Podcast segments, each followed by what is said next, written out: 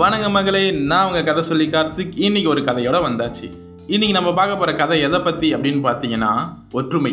இந்த ஒற்றுமையில் என்னப்பா எதை பற்றிப்பா சொல்ல போகிற அப்படின்னு கேட்டிங்கன்னா, ஒரு ரெண்டு பூனைங்களை வச்சுதாங்க. ஒரு ரெண்டு பூனைங்க போயிட்டுருக்கும்போது ஒரு அப்பம் கிடைக்குதான். அப்பம்னா இந்த காலத்தில் ஒரு பண்ணுன்னு வச்சுக்கோங்களேன், கிடைக்குதான்.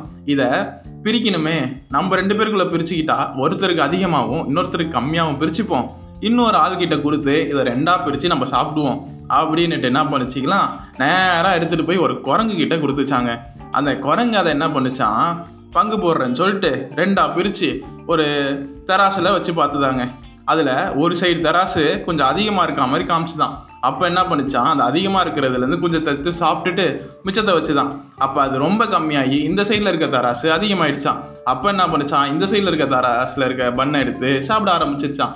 இப்படி கொஞ்சம் கொஞ்சமாக சாப்பிட ஆரம்பித்தது அந்த பூனைங்க. அதை பார்த்துட்டு இவன் என்னடா இவன் நம்ம எடுத்துகிட்டு போய் கொடுத்ததை அவன் சாப்பிட ஆரம்பிச்சிட்டானே, நமக்கு எதுவும் கிடைக்காதாட்டுக்குது அப்படின்னு நினச்சிக்கிட்டு அந்த குரங்குக்கிட்ட, எனக்கு நீங்கள் அளவு பார்த்ததுலாம் போதும், எனக்கு கொடுக்க வேண்டியதை கொடுங்க, நாங்கள் பார்த்துக்கிறோம் அப்படின்னு சொன்ன உடனே அந்த குரங்கு என்ன சொல்லிச்சான், இவ்வளோ நேரம் உங்களுக்கு வேலை பார்த்ததுக்கு இது என் சம்பளம் அப்படின்ட்டு மொத்தத்தை தின்னுட்டு போயிடுச்சான்.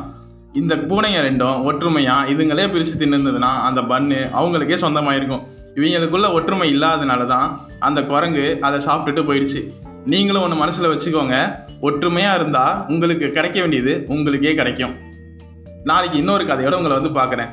தினமும் கதை கேட்க மறந்துடாதீங்க. நான் உங்கள் கதை சொல்லி கார்த்திக். பாய்.